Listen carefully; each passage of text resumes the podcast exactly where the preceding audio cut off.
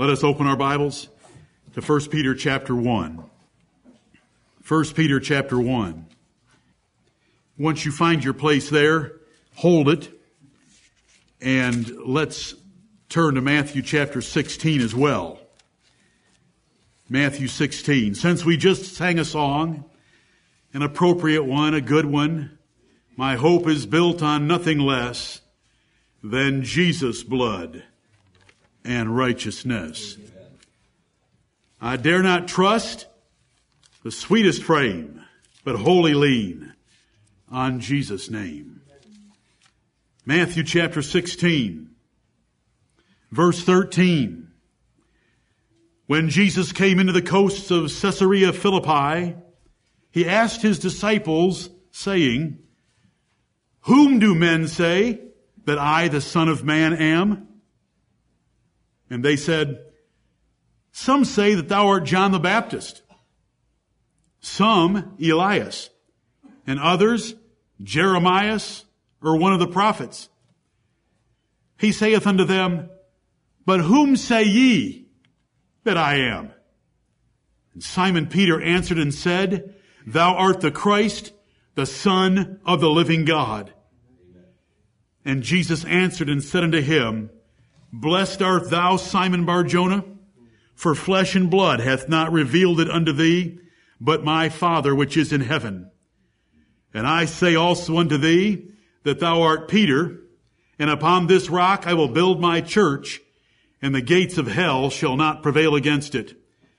And I will give unto thee the keys of the kingdom of heaven, and whatsoever thou shalt bind on earth shall be bound in heaven, and whatsoever thou shalt loose on earth shall be loosed in heaven. Amen and amen. The Roman Catholics come along and find this passage of scripture and assume in it that in verse 18, thou art Peter and upon this rock, that Jesus is referring to the meaning of the Greek word Peter or Petra for rock, and that Jesus was going to build his church on Peter. And then they get to the 19th verse, and they assume that Jesus gave the keys of the kingdom of heaven to Peter only, though if you were to read the rest of the gospel accounts, Matthew 18, John chapter 20, you would find that all the apostles were given keys and the power of binding and loosing in the New Testament church. But back to verse 18, thou art Peter and upon this rock.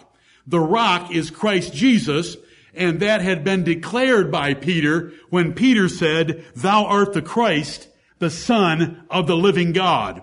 That Jesus of Nazareth is professed and declared to be the Son of God is the rock on which the church is built. The eunuch asked Philip in the desert in Acts chapter 8, See, here is water. What doth hinder me to be baptized? Philip responded, If thou believest with all thine heart, thou mayest. I believe that Jesus Christ is the Son of God. That's the gospel. That's the rock on which the church is built. That Jesus Christ is God's Son and the Messiah and Savior of His people. It's not Peter. Peter had no primacy or supremacy among the other apostles. Paul rebuking him in Galatians 2.11 and many other things that could be said to show that he did not have that place that the Catholic Church gives him can be easily established. Verse 17. Blessed art thou, Simon Barjona, for flesh and blood hath not revealed it unto thee, but my Father which is in heaven. Jesus had said in Matthew chapter 11, I thank thee, Father, Lord of heaven and earth, that thou hast hid these things from the wise and prudent and revealed them unto babes. Even so, Father, for it seemed good in thy sight. And no man knoweth the Son but the Father, and no man knoweth the Father but the Son, and he to whomsoever he will reveal him. Right here you have a cross reference for that Matthew chapter 11 verses 25 through 27 with the fact that no one can sincerely and honestly and obediently know that Jesus of Nazareth is God's son without it being revealed to him from heaven. Flesh and blood hath not revealed it to thee. Parents can't do it. Soul winners can't do it. Preachers can't do it. Priests can't do it. Popes can't do it. There is no evangelistic method nor evangelistic team, nor is there any preacher of the gospel that can reveal the identity of Jesus Christ but by the grace and power of God. It is not by flesh and blood. It is by God revealing it. And so we see the, we see the power of God's revelation of truth in verse 17. We see Jesus Christ, the rock on which the church is built in verse 18 and verse 19. We see the role that God gave Peter to open the gospel to the Jews on the day of Pentecost, to open the gospel to the Gentiles in the household of Cornelius in Acts chapter 10, and to open up the proceedings in the Council of Jerusalem in Acts chapter 15. This is Peter. Flesh and blood hath not revealed it unto thee, but my Father which is in heaven. Do you know that Jesus of Nazareth is the Son of God today? Do you know that he sits on the throne of heaven, the throne of his father David? That he's coming again to take us unto himself? That he is the high king of heaven and in him there is, and in other than him there is no other salvation or redemption? But he has by himself purged us from our sins and by his obedience we have been made righteous. It's by the revelation of God. Thank you, Lord. Back to 1 Peter chapter 1. We sang that song and I couldn't help but comment on that passage in Matthew 16 since we are pretty much going to leave Peter and go into the text that we have before us. 1 Peter chapter 1. Peter, an apostle of Jesus Christ to the strangers scattered throughout Pontus, Galatia, Cappadocia, Asia, and Bithynia. Let's take the first verse. Peter. We have spent some time already this morning dealing with Peter. Unlike Hebrews, where Paul is not identified for political reasons to enhance its reception by a Jewish audience, this epistle is blessed by Peter's name being on the front end of it for that same audience. For them to know that the Prince of the Apostles, the chosen one of Jesus Christ from Jerusalem, was confirming their gospel that they had heard from Paul. I've told you about his name. I've told you about his record in the New Testament. Let's go to the next words. An apostle of Jesus Christ. The apostles were very special men chosen by Jesus Christ and enabled for great kingdom work. They are listed in 1 Corinthians 12 and Ephesians chapter 4 as the highest office the church ever had. The last apostle was Paul. There has not been an apostle since Paul. To be an apostle, you had to have seen the, the with, with your own eyes the resurrected Lord Jesus Christ. The Lord Jesus appeared to Paul as one born out of due season in 1 Corinthians chapter 15. Paul had seen the Lord Jesus Christ. No one has seen him since. There are no apostles. When you hear about the Mormon church having 12 apostles, they are heretics. When you hear about the Pope being an apostle, the replacement for Peter, they are heretics. When you hear these charismatics running around with Benny Hinn and other apostles, they are heretics. And if you always want the simplest method to cut down a tree, cut down its taproot, and whenever they open their mouths and talk about being an apostle, they don't know what they're talking about. You can reject the rest of the stuff they have to say if the fundamental, if the fundamental most simple fact they're claiming about themselves is that they have an apostle. You know, our city thinks it has an apostle. His name is Ron Carpenter. He's not an apostle. He's never seen the Lord Jesus Christ and he's never done the works of an apostle. If he did the works of an apostle, we wouldn't need Greenville Memorial Hospital. You know, I wonder why they, Benny Hinn, when he comes to town, uses the Bi-Lo Center instead of Greenville Hospital. Is that a simple point to you? He can't heal. It's a delusion. It's a satanic delusion. Peter could heal. The apostle Paul could heal with handkerchiefs and aprons that were sent out from him. Peter could heal with his shadow. Praise the Lord for the apostolic power given to Peter to take that fisherman from Galilee that when he opened his mouth, they knew he hadn't gone to school. It says that in the book of Acts in the first couple of chapters. As soon as he started speaking, they knew that he was unlearned, but they also knew something else about him. That he had been with Jesus. So instead of worrying about your grammar, especially when you pray in this pulpit, worry about whether you've been with Jesus or not. That's what counts in this church. Have you been with Jesus? Thank you, Lord, for showing us that in the Word of God. We do believe in learning English grammar. We do love our English Bibles. But the more important thing is knowing the person of the Bible rather than the grammar of the Bible. Lord, teach us and show us yourself. Search the scriptures, for in them ye think ye have eternal life, and they are they which testify of me. The Bible is a book about the Lord Jesus Christ. Apostles were eyewitnesses of the Lord Jesus, as Peter explained in Acts chapter 1, when he told the 120 that were assembled there to look among themselves and find some others that were eyewitnesses and knew the full record of the gospel account of Jesus' life on earth that they could vote for, that they could pick by lot, Jesus could vote for, to replace Judas Iscariot, and so that took place in Acts chapter 1. Peter had great gifts of an apostle. Look what happened to Ananias and Sapphira when they tried to lie to uh, Peter in Acts chapter 5, as I mentioned earlier. And, and Dorcas, also known as Tabitha, was raised from the dead by this man. Why did Peter state his office here? To magnify his authority from Christ over other teachers. There were teachers coming out of Jerusalem that were a constant problem to Paul and the other apostles. They triggered the council in Jerusalem because they had come north to Antioch of Syria, 300 miles away, Paul's home church, and were talking about having to be circumcised and keep the law of Moses in order to be saved. Well, Paul didn't like that, so he made a trip down to Jerusalem, and there's where the Council of Jerusalem was held in order to combat these teachers. They were Jewish legalists. Romans deals with them. Galatians deals with them. Other apostles, all of Galatians, much of Romans and other epistles also have to deal with these false teachers. In the, in the Corinthian church, there were false teachers as well. And so in, in opening a letter or in opening an epistle to say the words, an apostle of Jesus Christ, set him apart from these other false teachers that were not apostles. Peter was an apostle of the Lord Jesus Christ, always first in the list of 12, always first in the list of three.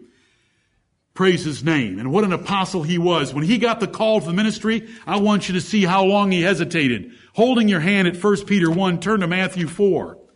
Matthew 4. Peter was bold. Peter was zealous. How long did it take him to settle up his business affairs and think about becoming an apostle? We want to be like him. We have enough hotheads in here to be sort of like Peter. We just don't want to fail very often. And he didn't fail very often. They're written down in the Bible to give us comfort and encouragement. The Bible tells us that the things that were written aforetime were written for us and for our learning, that through the patience and comfort of the scriptures, we might have hope.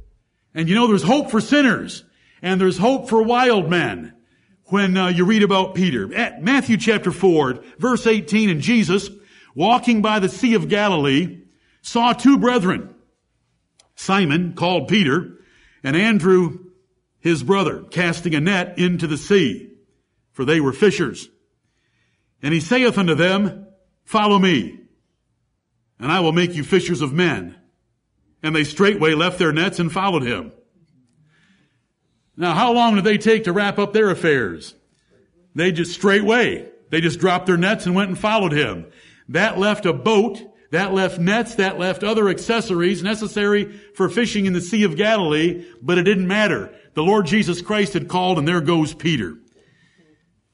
Peter's apostolic role was very great from Acts 1, leading the apostles to pick the replacement for Judas, to Acts 10, when he preached to the household of Cornelius, which was very contrary to Jewish tradition and practice at that time. He was called in the carpet for it in Acts chapter 11. He explained what happened and how the Holy Ghost blessed his efforts and they approved of him there and they approved of his speech in Acts chapter 15 that God had used him to open the door of the gospel to the Gentiles. Peter did not have any supremacy and I don't think with this congregation I have to spend much time on that.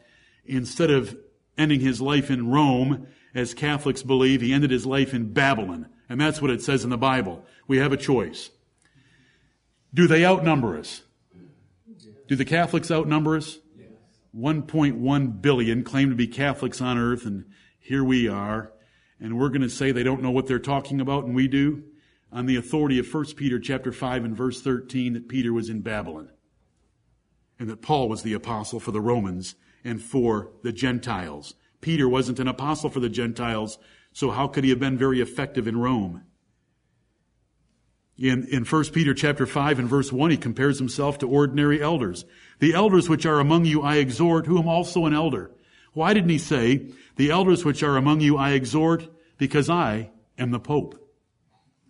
He didn't, but there they go. There they go. There they go. Why are these things in the Bible? In order to, to help us. Why does the Bible tell us that Peter had a wife and his mother-in-law lived with him? Why does Paul repeat that in 1 Corinthians 9? So that we would not be led astray with the doctrine of celibacy taught by the Roman Catholic Church.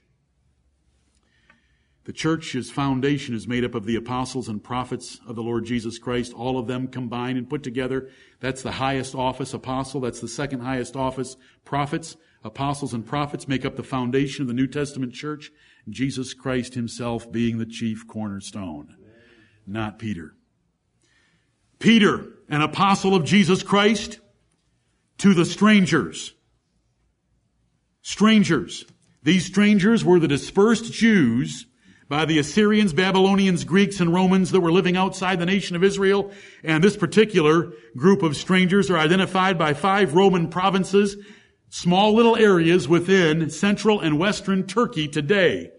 To the strangers scattered. There weren't very many, none of them were congregated together.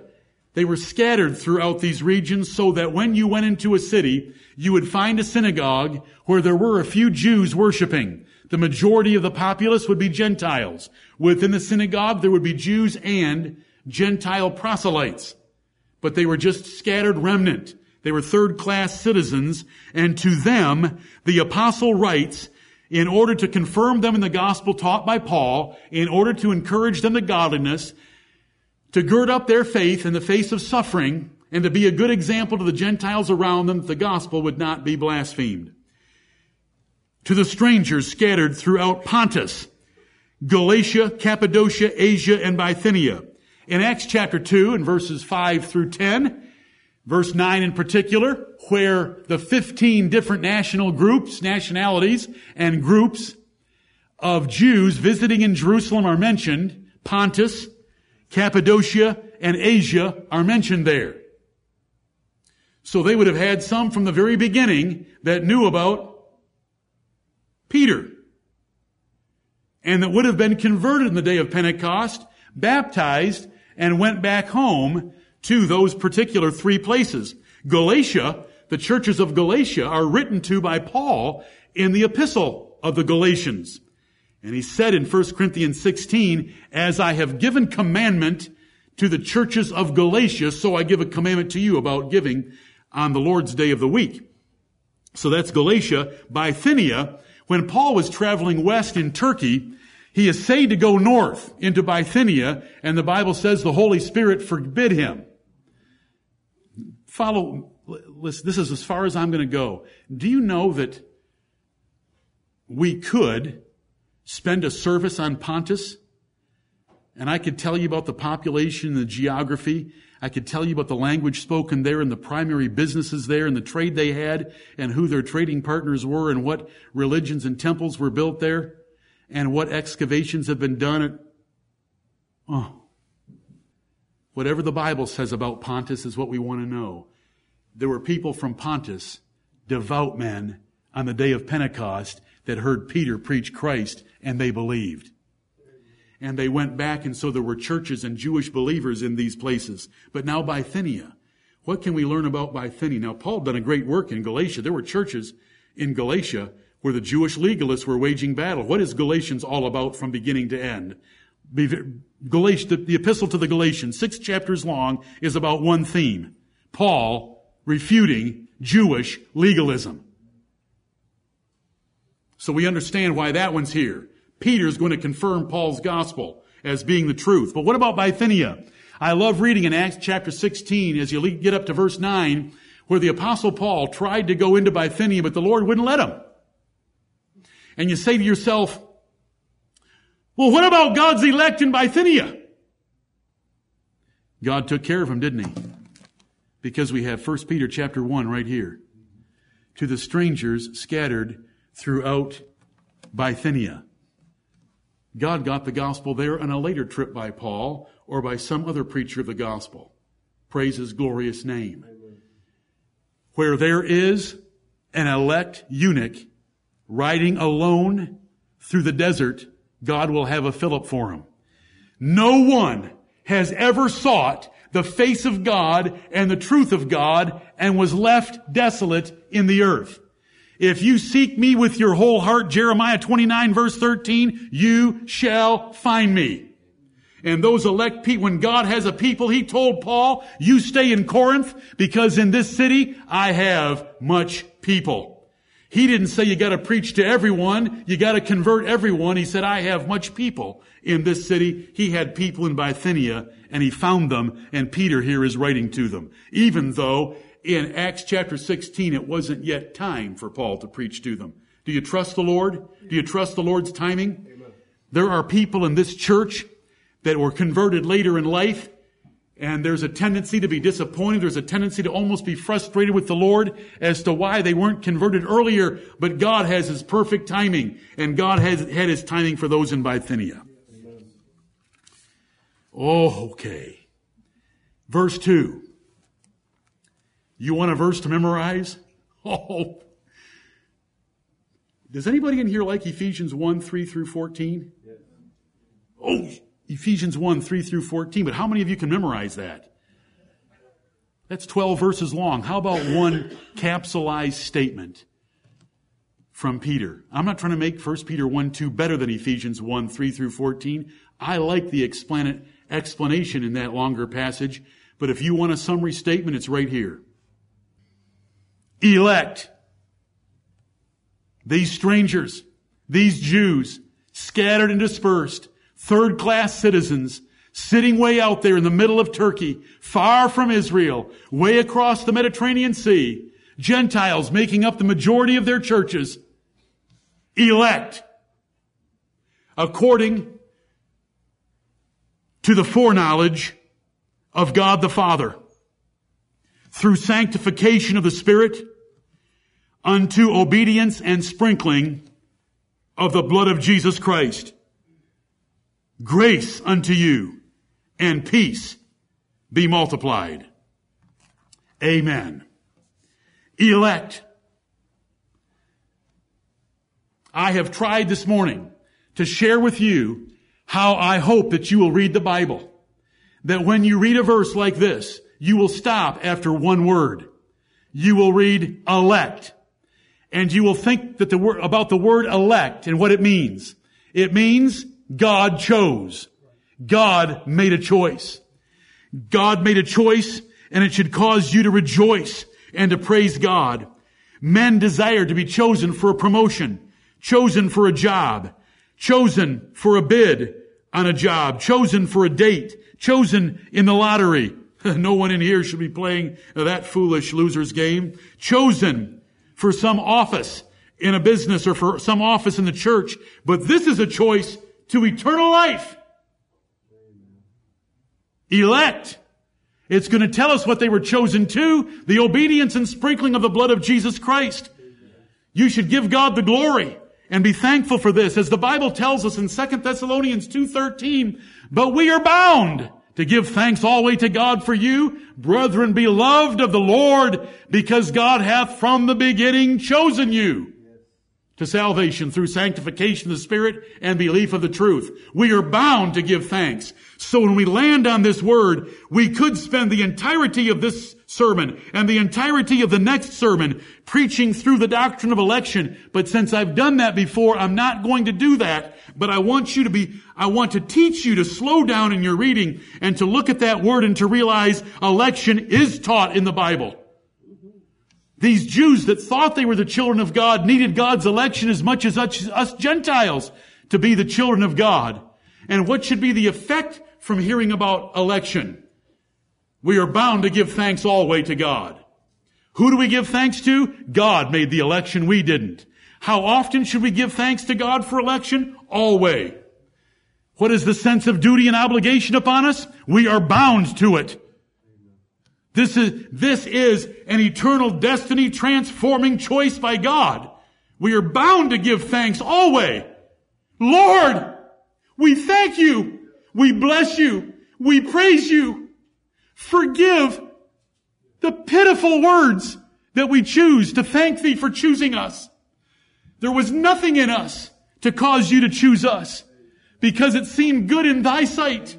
We bless and we praise you. We are bound to it. We believe every word of God and we feel upon our souls the obligation to thank thee for it. We look at this one word and it delights our souls, yet we cannot understand it because there is nothing in us for you to choose. Elect. Elect. It is a shame so few Christians are taught about the doctrine of God's election to eternal life. Most Christians are afraid of the idea. They want the choice in their hands because they don't have a clue about what I've taught you the last couple of weeks, and that is total depravity. If total depravity is fully understood, without election, not a single soul would be saved. The modern missions movement must be greatly altered or scrapped in light of election. God has chosen who's going to be saved, and not a single one of them will be lost. Their dedication, that is most Christians around us, to decisional salvation and once saved, always saved, is a terrible two-edged sword of heresy. That eternal life depends on their little choice for salvation, and as soon as you make that little choice, then we're going to teach you once saved, always saved. That leads to living any particular, any kind of way that you want because you're on your way to heaven because you know the date of some choice you made. We believe in the electing grace of God where God chose men to eternal life, but the only way we can know about it is living a holy life that is pleasing to Him. That God gets all the glory. We have a tremendous motive upon us to live right. They take, steal all the glory from God because God the Father, Son, and Holy Ghost did as much for those in hell as He did for those in heaven. And then once saved, always saved. There's no reason to live for the Lord. That's heresy. That is not what the Bible teaches. This is what the Bible teaches. Elect. Elect. Many think election isn't taught at all in the Bible, for they only know John 3.16. They've never read, they've never read past John 3.16. They don't know that election is taught throughout the Bible. They've hardly ever read the Bible or gotten past the Romans road. They don't know that God chose Israel out of all nations. How can you read the Old Testament without knowing that out of the whole population of the earth, God chose one nation, and do you know which nation He chose for its size? Israel, He says in Deuteronomy 7 7, Israel was the smallest of all nations. How big was it when it went down, when, when the nation moved down into Egypt? Four numbers will work because the Bible uses four different numbers depending on which context you're reading. Let's use the biggest number 75. The church of God, 75 souls, goes down into Egypt. Why, why don't they read the Old Testament? What did God ever do for the Philistines except send David? Honestly, what did God do for the Egyptians? Except send flies, the finger of God, and drown them in the Red Sea. Do you know what the Bible says? You think that I'm exaggerating the case? God said in Amos chapter 3 and verse 2, of all nations of the earth, I have known only you. I'm getting ahead of myself because that helps us understand the word foreknowledge. When God said, of all the nations of the earth, I've known only you, does that mean he didn't have knowledge of any of the rest of the nations on earth? Or does the word know mean something more than just bare knowledge? It means to have an affectionate, approving, loving relationship with them. Only you have I known of all nations on the earth. Psalm 147 verses 19 and 20 says that no other nation did God reveal his scriptures to but the nation of Israel. Why can't they see that when they look at the Bible? You know, all you have to do is read the Old Testament. You'd believe in election before you ever got to the New Testament to read the words there.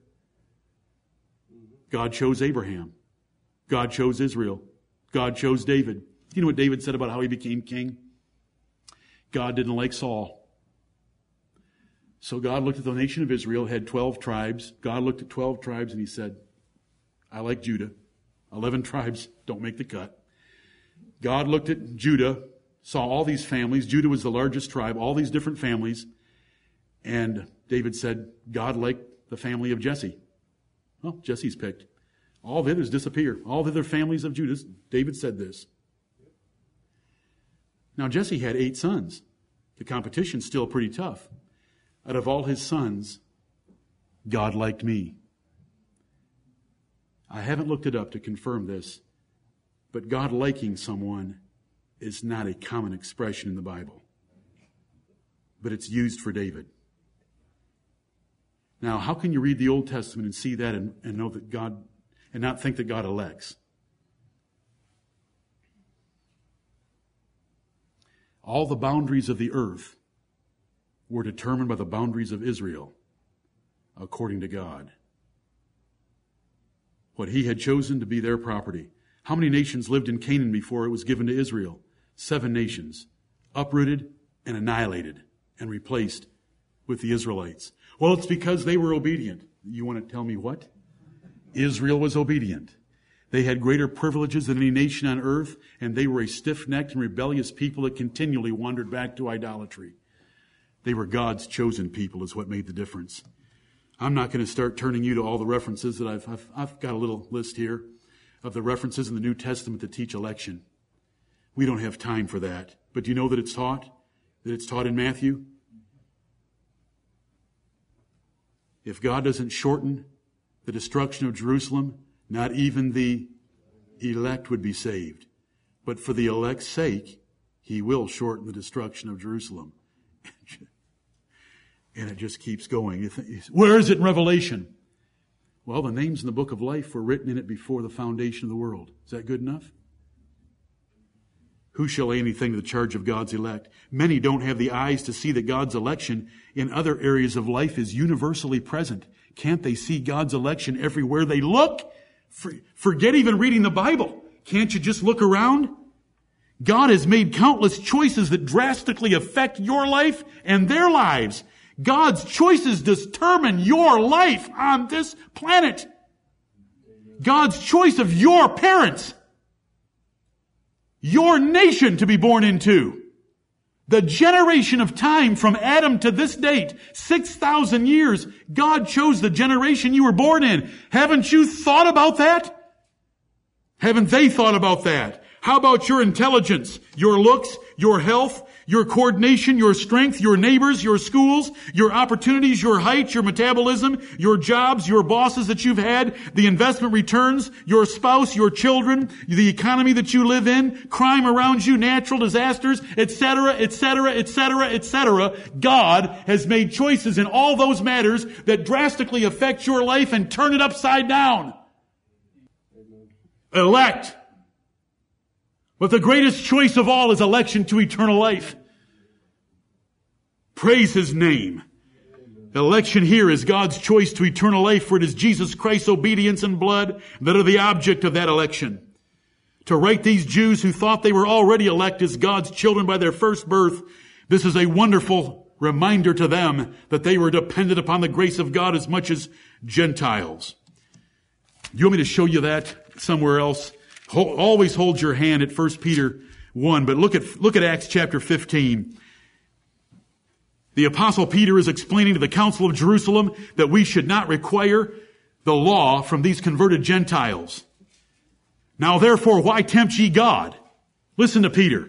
Now therefore, why tempt ye God to put a yoke upon the neck of the disciples, which neither our fathers nor we were able to bear? This is Acts 15:10. But we believe Acts 15:11 But we believe that through the grace of the Lord Jesus Christ we shall be saved even as they. Peter addressing Jews by the grace of the Lord Jesus Christ we shall be saved even as the Gentiles. He doesn't say the Gentiles will be saved like us Jews are saved. He says by the grace of the Lord Jesus Christ we're going to be saved like they were. That's just a powerful statement, agrees with what we're doing right here because of Peter, a Jew, writing to Jews, elect. More could be said. You know how much more could be said? Do you know how much we could preach about election? Do you know that God has already preempted your question where for you to ask, how do I know that I'm God's elect? Anyone listening to this sermon and it's crossing your mind, how do I know that I'm one of God's elect? God knew you were going to ask that question. It is a good question. It's a question that you better get answered. The answer to it is found in 2 Peter chapter 1 verses 5 through 11 and 1 Thessalonians chapter 1 verses 2 through 4. If you didn't catch it, that is 2 Peter 1, 5 through 11 and 1 Thessalonians 1, 2 through 4. In those places, you are given the evidence of election. And if you bring that evidence to bear in your life, then you can make your calling and election sure. And if you do those things, you will never fall. Praise the Lord. He preempted the question and he answered it for us. According to the foreknowledge of God the Father. Here we go. Elect according to the foreknowledge of God the Father. Some come along that have never heard about election. They don't like election. It scares them. They want the choice of eternal life in their own hands. They read verses in the Bible like, uh, whosoever shall call upon the name of the Lord shall be saved. And so they believe, they think, they assume, they presume that eternal life is dependent upon their choice. Therefore, it can't be God's choice. If God is making a choice and He's making a choice of those that he saw would make a choice for him. And so they end up with what is called conditional election, that the men that fulfill the condition are the ones that are elected. Is it possible for us to elect President Barack Obama, who's presently sitting in the office of President of the United States of America, or did he already get there? How in the world can God elect someone who elected him? Well, how does that work? Someone has to get this thing started. And that's why we start with total depravity. And that's why we've been teaching on that recently, though I did not plan this coordinated effort between total depravity and the word election coming up here in 1 Peter 1 2. I'm not smart enough for that, but there's a God in heaven who directs all of us who is smart enough for that. Get one thing perfectly clear right now. When it says elect according to the foreknowledge of God the Father, it is not because God looked ahead. God looked down and God saw those that were seeking Him and those that understood they were on their way to hell unless they invited Him into their hearts. And so He elected them. That is the common Arminian explanation of election if they've even thought about election. If an Arminian who believes that a person is saved by their own decision because God the Father loved them as he loved everyone in the world and Jesus Christ died for their sins just like he died for the sins of all men and the Holy Spirit woos all men equally to invite Jesus into their hearts, what makes the difference? Their choice. That's what they believe. So when they find the word election, this is God looking down to see who would invite Jesus into their heart and therefore electing them, making a choice, these are the ones that I'll save. But now the Bible tells us that Jesus looked, that God looked down from heaven. And we just covered that by God's providential timing of our sermons. It is found in Psalm 14, Psalm 53, and Romans chapter 3. God looked down upon the children of men to see if there were any that did understand and seek God. And how many did he find? None. There is none righteous, there is none good, there is none that understandeth, there is none that seeketh after God. No, not one. Amen. So how many would be saved if it wasn't for election? No, not one. Amen. It cannot be that. So this word foreknowledge has to mean something else than God looking ahead and knowing who would do this or that based on his influences toward them. It's got to be different than that because the Bible rules out God looking down and seeing any.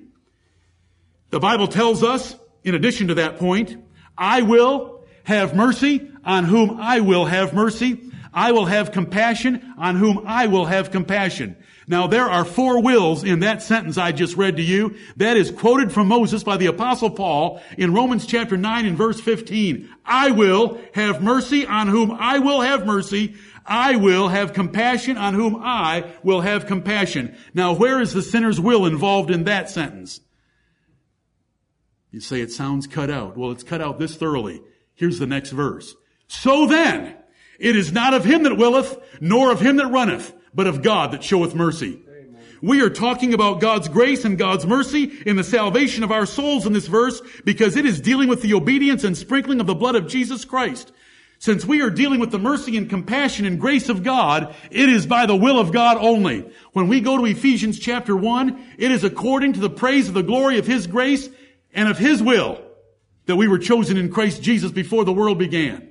And so on two points, first of all, God did look down and there were none that understood or that were seeking Him. No, not one. Second, salvation is entirely dependent upon the will of God, not the will of the sinner.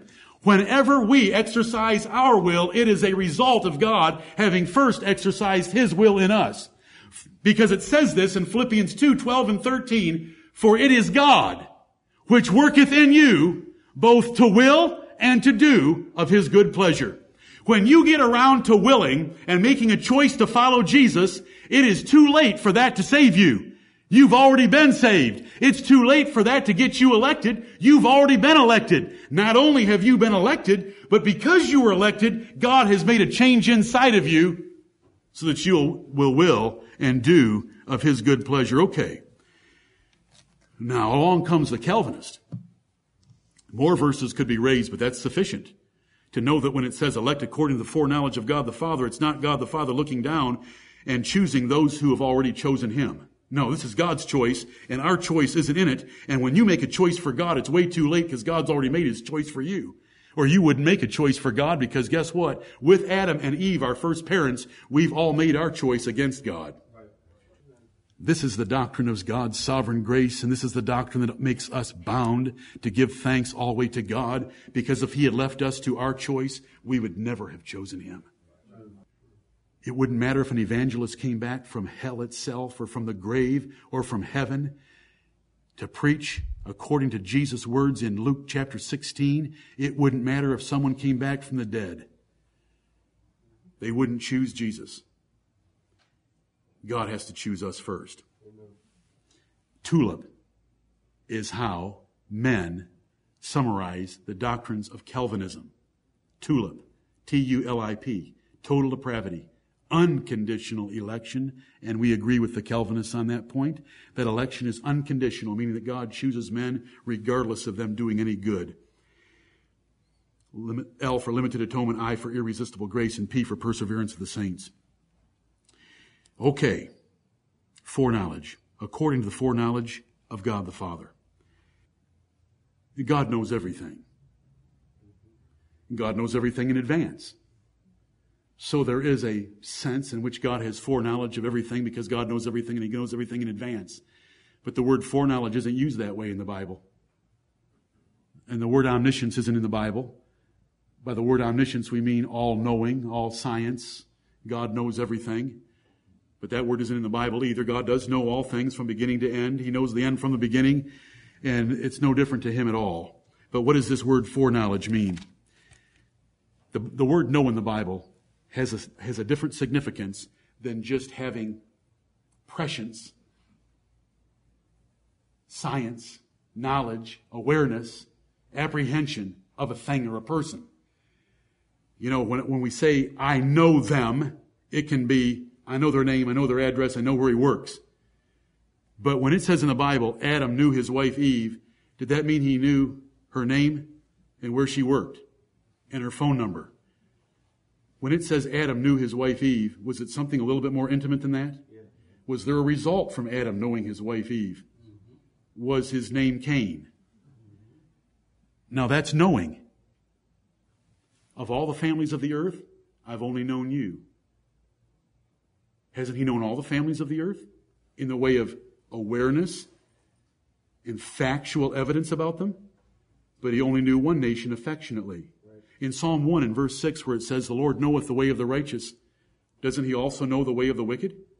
In the sense of being aware of all that they're doing and aware of their persons. But the word know is being used in a way of approval and affection and love. Follow. In the great day of judgment, the Lord Jesus Christ, all these references will be in the outline and it will be posted the next 24 hours by God's grace. In the great day of judgment, the Lord Jesus Christ is going to say to the wicked, Depart from me, ye that work iniquity. I never knew you. I never knew you. I never knew you. Did he know about them? Did he know the number of hairs on their head? Did he know every single thing about them? Was he aware of every single circumstance and detail of their lives?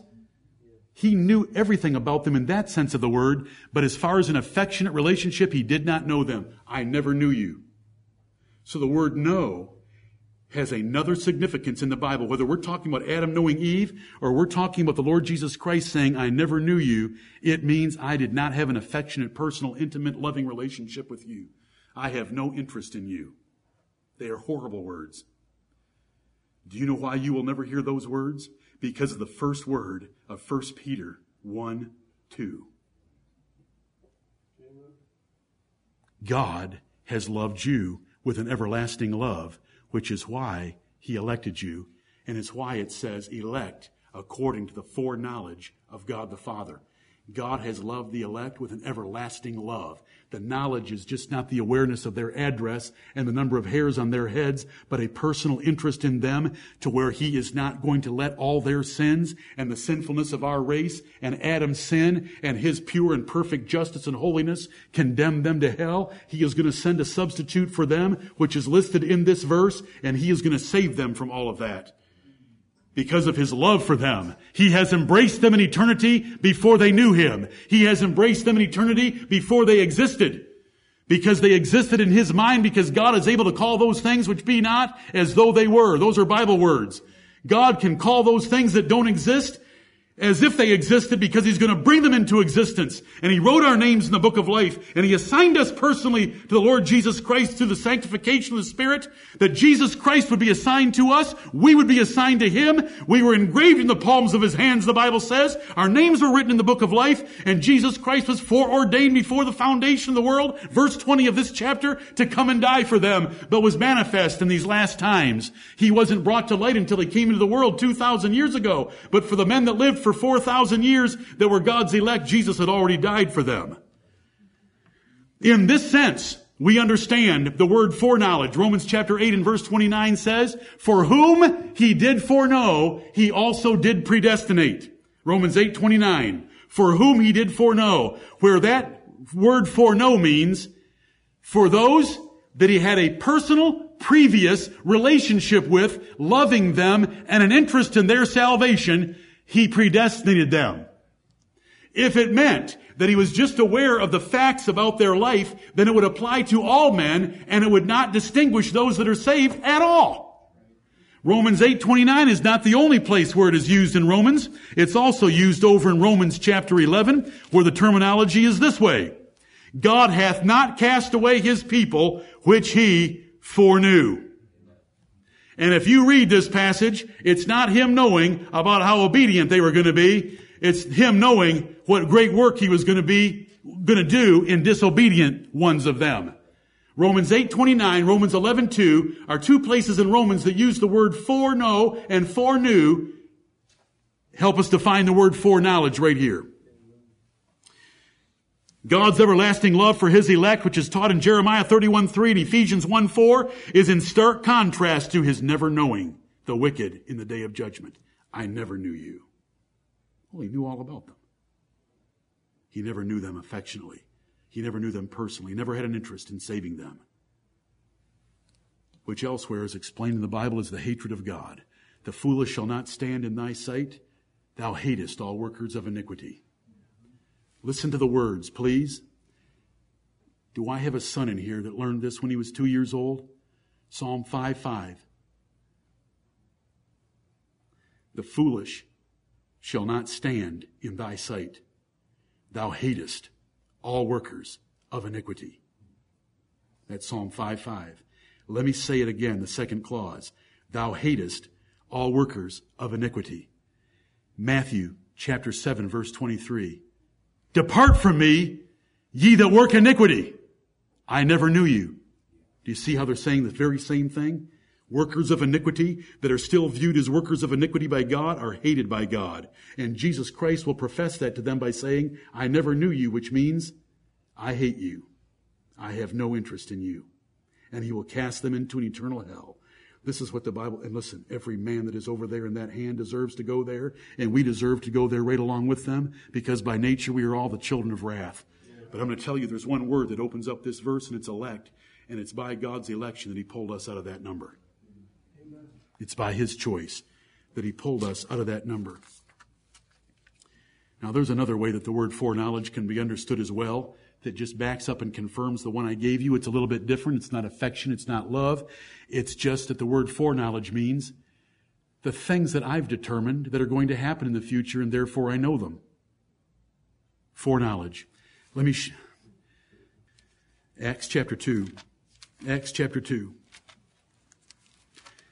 If I promise to get you out on time on Wednesday night, will you let me not get you out on time on Sunday afternoon? Acts chapter 2. I thank God through Jesus Christ my Lord for understanding this verse. By his grace only. Watch. Peter is explaining, oh, it's Peter again. He may like the word by the inspiration of the Lord. He's preaching on the day of Pentecost, Acts 2.23, talking about these wicked men of Israel crucifying the Lord Jesus Christ. Him, him, Acts 2.23, being delivered by the determinate counsel and foreknowledge of God.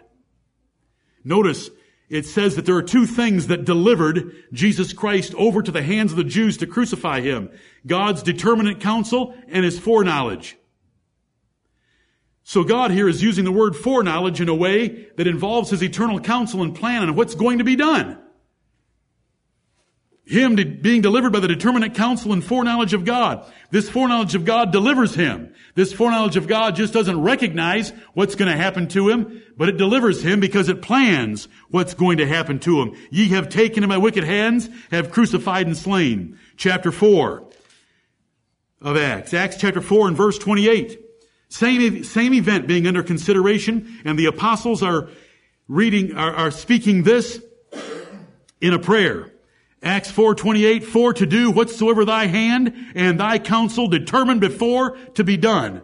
When we de- there's another sense that foreknowledge is God knows what is coming because God's going to make happen what happens. Not that God looks down and sees sinners inviting Jesus into their heart and therefore he reacts to them. God, nobody would ever do that. The only ones that ever, the only ones that ever believe on the Lord Jesus Christ and profess and confess with their mouth are those that he has already saved and those he has already saved are those he chose to save before the foundation of the world. Look at Acts chapter 15 and verse 18. Acts 15 and 18. Our fathers in the faith understood these senses of the word foreknowledge that I am giving you, and I am thankful to know that we are in a line of faithful Baptists that have understood these things for centuries, all the way back from the apostles. Acts chapter 15 and verse 18, known unto God are all his works from the beginning of the world. Well, what, what, what's another defi- what's another word for that sentence? Known unto God are all his works from the beginning of the world. So in the beginning of the world, God knew all his works. What would you call that? Foreknowledge. Amen. It's God's works. Are you with me on that? Do you, do, do you like that? Do you, can you get a little bit excited? Because it's not me, it's, uh, it's the Lord and it's the Holy Spirit. I get excited at home. And if my wife's around, I'll chase her down if she's in the garden or the kitchen just to tell her. Look at how good the Lord is. 1 Peter 1, 2 can be difficult when you're, when you're trying to present it to an Arminian. They want to focus on the word foreknowledge, but they've never done any study on the word foreknowledge. They don't even know what it means when it says in the Bible that God knew someone. Thank you, Lord. Elect, according to the foreknowledge of God the Father. Men were chosen by God. Sinners were chosen by God, including these strangers scattered throughout these five regions in central Turkey, according to the affectionate, everlasting love of Almighty God and His purpose to save a people according to His own works, which were known from the beginning of the world. Which includes verse 20, where Jesus Christ was foreordained from the beginning. That's one of the works as well. And that foreordained and foreknowledge used in this sense, same thing. Talking about the, God's work, known beforehand, purpose to bring to pass, resulting in election. Elect according to the foreknowledge of God the Father. Sometimes the, the Trinity of the Godhead, the Father is shown to be doing something, the Son doing something, or the Word doing something, or the Spirit doing something in the economy of our salvation. God is usually the one doing the choosing and the, and the loving. The, the, the Son is usually the one doing the dying and the redeeming. And the Holy Spirit is usually the one doing the applying and the making holy. So we come to this next expression through sanctification of the Spirit. Through sanctification of the Spirit. Sanctification, do not be intimidated by big words in the Bible. Only theologians want to intimidate you by big words in the Bible. I cannot speak for doctors' offices, hospitals, and nurses. When you, and pharmacists. When you start reading the words that they come up with and try to figure out what they're talking about, that is an impossible puzzle. Sorry. I just, I don't want anybody to ever be scared by words here. See, if you're in a profession that has scary words, it's help, it's part of your job security. You look at, first of all, you look at a prescription that you can't read the handwriting because they never got through the first grade when it came to handwriting. And then they're writing something in words that you can't figure out. So guess what? I'll just go do it. Here, you get it from this man in the white coat and you give it to this man in the white coat and you go home and pop the white pills down your throat. And I'm not making fun of anyone. It's part of their job security. They have big fancy words that us little people don't know about. You know, we can't get past the four letter word cold. They just go off and describe it in all these long terms. But I don't ever want you to feel that way when you're in the house of God. And I'm not making fun of any profession. I respect their professions and I appreciate their extensive learning and study of the human body, anatomy, biology, microbiology, and everything else that they do in order to come up with the witty inventions that we have in our generation. I'm thankful that Ed's here this morning. Yes. He's bouncing around. If you gave him a jump rope, he could jump it right now. He wouldn't want to, but he would. Because of witty inventions. Sanctification, don't be scared by it. All it means is to consecrate something or make it holy, fit for God's use in order for us to ever be worthy of being around God, in God's presence, used by God, bringing praise or bringing pleasure to God, we have to be changed. That's the word sanctification. All it means, you really want to get down to it, make someone holy. Consecrate someone. What does the word sanctuary mean? It's a sanctified place. Why is, why is a place where a church meets called the sanctuary and it is separated from the dining hall or the fellowship hall? Because the sanctuary is where you go meet God. It is the sanctified place. It is the holy place. What's a saint? A sanctified person. What's a sanctified person? A holy person. What's this book called? The scriptures, but I need a four letter word in front of it. The Holy Scriptures. Who's the Holy? Oh. What's the Spirit's full name in the Bible? Holy Spirit. Ghost. Holy Ghost. Sanctification. Don't ever be scared by that word. It's a wonderful word. There, the Bible uses economic terms, redemption, ransom. It uses legal terms, justification. It uses family terms, or medi- mediation, uh, reconciliation. The Bible uses these different expressions to describe salvation so that we get all the facets of the diamond of salvation. And it uses religious terms. And one of the religious terms, which is not economic, nor is it family, nor is it financial or, or, uh, or legal, is sanctification, which is a religious term to make something holy. When things were sanctified in the Old Testament, they were made holy, they were consecrated, they were dedicated to God. Okay, through sanctification of the Spirit. The Holy Spirit of God has an operation between the eternal phase and the legal phase, combining the two of them together, whereby the Holy Spirit consecrates us to the work of the Lord Jesus Christ to die for us. He consecrates us to Christ and Christ to us in a phase that takes place before the legal phase is finished that the Bible describes in a number of places which we need to look at. Do you know this? That we were chosen in Christ Jesus before the world began, that we should be made holy and without blame before Him in love. Does it say that? That's, that's what it's talking about. Being made holy and without blame by God's choice in Ephesians 1 4. Look at Jude, hold it 1 Peter, but look at Jude 1 1. This sanctification of the Spirit has to come before the obedience of Jesus Christ because of its position in the sentence in 1 Peter chapter 1 and verse 2. And then when you look in the pages of scripture, lo and behold, there is a sanctification of making us holy in an eternal and legal sense by God the Holy Spirit designating us for the holiness of God by what Jesus Christ will secure for us. Jude 1-1. Jude, the servant of Jesus Christ and brother of G- James, to them that are sanctified by God the Father Now we are really reaching back. God the Father sanctifies us and preserved in Jesus Christ. God has set us apart to be His holy children. We were elect to Christ and through the sanctifying operation of the Holy Spirit, we are designated and made holy by God unto Christ's obedience for us that will be the legal fulfilling of that. Holding your hand at 1 Peter 1, look at 1 Corinthians 1. 1 Corinthians 1. If I don't preach as long as Newell, then I will feel very inferior when I have to look him in the eyes on Wednesday night. And I'm not running out of energy. And my legs aren't rubbery because it's only my second time today. And it's only my fourth or fifth time in nine days. He did 20 in nine days. That is, that is cruel and unusual punishment. He loved every minute of it. 1 Corinthians 1, verse 30. Watch this. But of him, 1 Corinthians 1.30, but of him are ye in Christ Jesus. When it says of him, who are we talking about? God. But of him are ye in Christ Jesus. So how do we get in Christ Jesus? God puts us in Christ Jesus. Well, how does he do that? Well, he chose us in him, Ephesians 1 4, and we're elect in 1 Peter 1 2. But of him are ye in Christ Jesus, who of God is made unto us, Jesus is assigned these things on our behalf by God.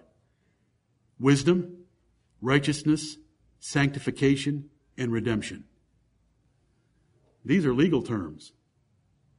This is Jesus fulfilling everything for us. He wisely pleased God. He clothes us in His righteousness. He sanctifies us and makes us holy. And He redeems us from the law of God. And how do we get there? God elected us there. Of Him are ye in Christ Jesus, who of God. I gotta slow down. I know you don't want me to slow down, but listen. Of Him are ye in Christ Jesus, who of God do you see that God is doing something with us and God is doing something with Christ? Of him, of whom, but of him are ye in Christ Jesus. That's God putting us in Christ, who of God is made unto us. God assigning Jesus Christ to be those four things for us. Do you see it working in both directions? We are put in Christ for those four things. Jesus Christ is assigned for those four things to us. This is through sanctification of the Spirit. God, the Holy Spirit, makes us holy by consecrating us and dedicating us, sanctifying us to what Jesus Christ will do for us and assigning Jesus Christ to do it for us on the other hand as well. Look at Hebrews chapter 10. Hebrews chapter 10 and five verses there. The Bible says, that the blood of Christ was carried into heaven, metaphorically, by what person of the Godhead? Who through the eternal Spirit offered himself without spot to God through sanctification of the Spirit. It is the Holy Spirit of God that assigns Christ to us, us to Christ, thereby making us holy because of the obedience and sprinkling of the blood of the Lord Jesus Christ because it is the sprinkling of the blood of the Lord Jesus Christ that is the, that is the focal point of sanctific, legal sanctification in the New Testament, which is what is mentioned in 1 Peter 1 and verse 2. Watch these verses, Hebrews 10. Do you know what verses 1 through 9 are all about in Hebrews 10? It's all about the sprinkling of blood. See in verse 4? The blood of bulls and goats, it's impossible if that could take away sin. This is about the sprinkling of blood. Watch God's will is mentioned in verse 9. I come to do thy will, O God, the will of God. Verse 10. By the which will, which will is under consideration? The will of God. By the which will we are sanctified through the offering of the body of Jesus Christ once for all. We are sanctified in a legal way by Jesus Christ dying for us and shedding his blood. Verse 11, and every priest standeth daily ministering. These, these are the Old Testament priests.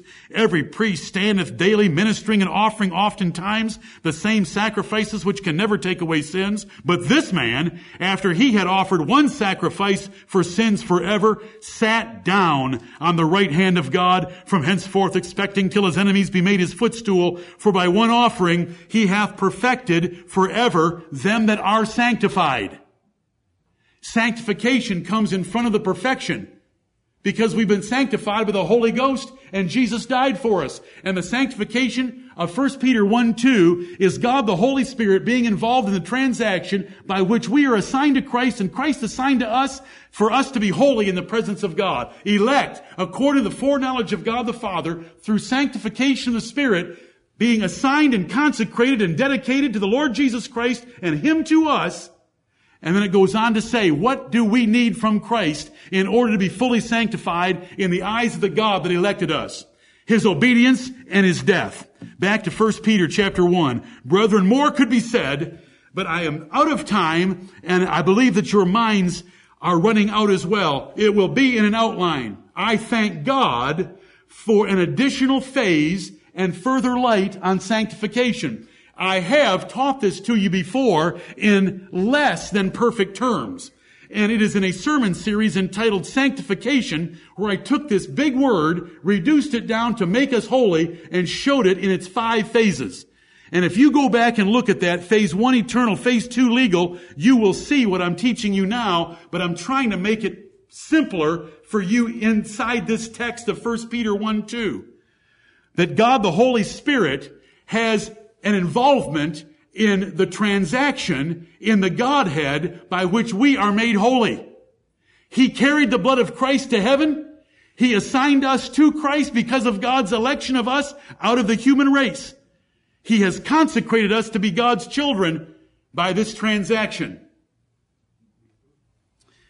And it says in 1 Peter 1 2, unto obedience and sprinkling of the blood of Jesus Christ unto obedience and sprinkling of the blood of Jesus Christ. What did God choose us to? The obedience of Jesus Christ. The sprinkling of the blood of Jesus Christ. Was there, inter- was there any intermediary operation? Yes. The Holy Spirit of God was involved in this great transaction of us being assigned to Christ and Christ being assigned to us. Amen. And so we have our salvation, the first two phases wrapped up in 1 Peter 1 2. Elect is the eternal phase. The obedience and sprinkling of the blood of Christ is the legal phase, and in between that is the Holy Spirit, which we can find in places like 1 Corinthians 1.30, Jude 1.1, Hebrews 10, 10 through 14, 1 Corinthians 6, 9 through 11, Hebrews 13, 12, and other places teach this sanctifying, consecrating, dedicating operation of God the Holy Spirit, assigning us to Christ and Christ to us. When we look at this text, and I am surprised by the number of men that have gone before us that are confused by it when it says obedience. They make it our obedience. When it says sprinkling of the blood, they make it baptism or they make it our faith that brings the blood of Christ and applies it to us because they believe in just, legal justification by faith. Uh-uh. None of that is here. There is no way that you can put our obedience in front of the sprinkling of the blood of Jesus Christ. These are two things that Jesus Christ did, and we were elected to them, and we know where to turn the Bible to find out about this. This obedience of Jesus Christ is found in Romans chapter 5 and verse 19. For as by one man's disobedience many were made sinners, even so by the obedience of one shall many be made righteous. Jesus Christ is the only one that obeys for eternal life, but how was his work applied to us? Because God elected us and the Spirit consecrated us by assigning us to Christ and Christ to us sprinkling of the blood of Christ, who through the eternal Spirit offered himself without spot to God. The blood of Christ was carried into heaven metaphorically, representatively, by the Spirit of God. It's found in Hebrews 9:12, neither by the blood of goats and calves, but by his own blood he entered in once into the holy place, having obtained eternal redemption for us. There, there's a transaction that took place this world doesn't have any concept about. It is the most fabulous transaction when Jesus Christ ascended up into heaven and presented himself as the lamb slain. Remember? It was a white lamb covered with red blood in the presence of Almighty God, and God let him take the book of the everlasting covenant out of his hand. That transaction is stupendous in its implications. That transaction is unknown by the world. It is part of the mystery of godliness, and you should delight in what took place in Revelation chapter 5, and it's being summarized in one verse in 1 Peter 1 2, the sprinkling of the blood of Jesus Christ. Hebrews 9, 12, neither by the blood of goats and calves, but by his own blood, he entered in once into the holy place, having obtained eternal redemption for us. As soon as he walked in there and took the book of the covenant out of their hands, worthy is the lamb that was slain and hath redeemed us to God. I need the words that come next by his blood. Elect. I'm sorry that I don't know how to preach. And I mean, I mean that in fuller sense than I can ever explain to you. But 1 Peter 1 2 is a verse that should light you up and cause you to thank God and to go home this day and to bless God that there's a transaction that took place in this universe that is incomprehensible to our pitiful little minds. It's recorded in the pages of Scripture. Elect according to the foreknowledge of God the Father through sanctification of Spirit unto obedience and sprinkling of the blood of Jesus Christ. God chose us according to his determinate counsel and everlasting love for the Holy Spirit to assign us to the Lord Jesus Christ and the Lord Jesus Christ to us, that his obedience and the sprinkling of his blood would be on our behalf to seal up our salvation, eternal and legal phases, period. Grace unto you and peace be multiplied. If God's done all that for us, everything else is going to follow behind. Trust him for that. Amen. He that spared not his own son, but delivered him up for us all, how shall he not also with him freely give us all things? Romans 8:32. How are we saved? God chose us because he loved us, because he had set his love on us. The Holy Spirit assigned Christ to us, us to Christ. Jesus went and died an obedient death, and his blood was sprinkled on our behalf, and we shall have everlasting life. Later in this chapter, he will bring up the vital phase of salvation in verse 23 being born again by the word of God, which liveth and abideth forever. And your Bible hasn't started living nor abiding yet. But there is a word of God, who's the Lord Jesus Christ, that is the basis, the source, and the power, and the execution of our regeneration. May the Lord bless the preaching of His Word, and may you this week take some time to sit down with this epistle and look at these verses and delight yourself in some of these verses, delight yourself in some of the phraseology, delight yourself in some of the individual words. And may God bless you with His Word.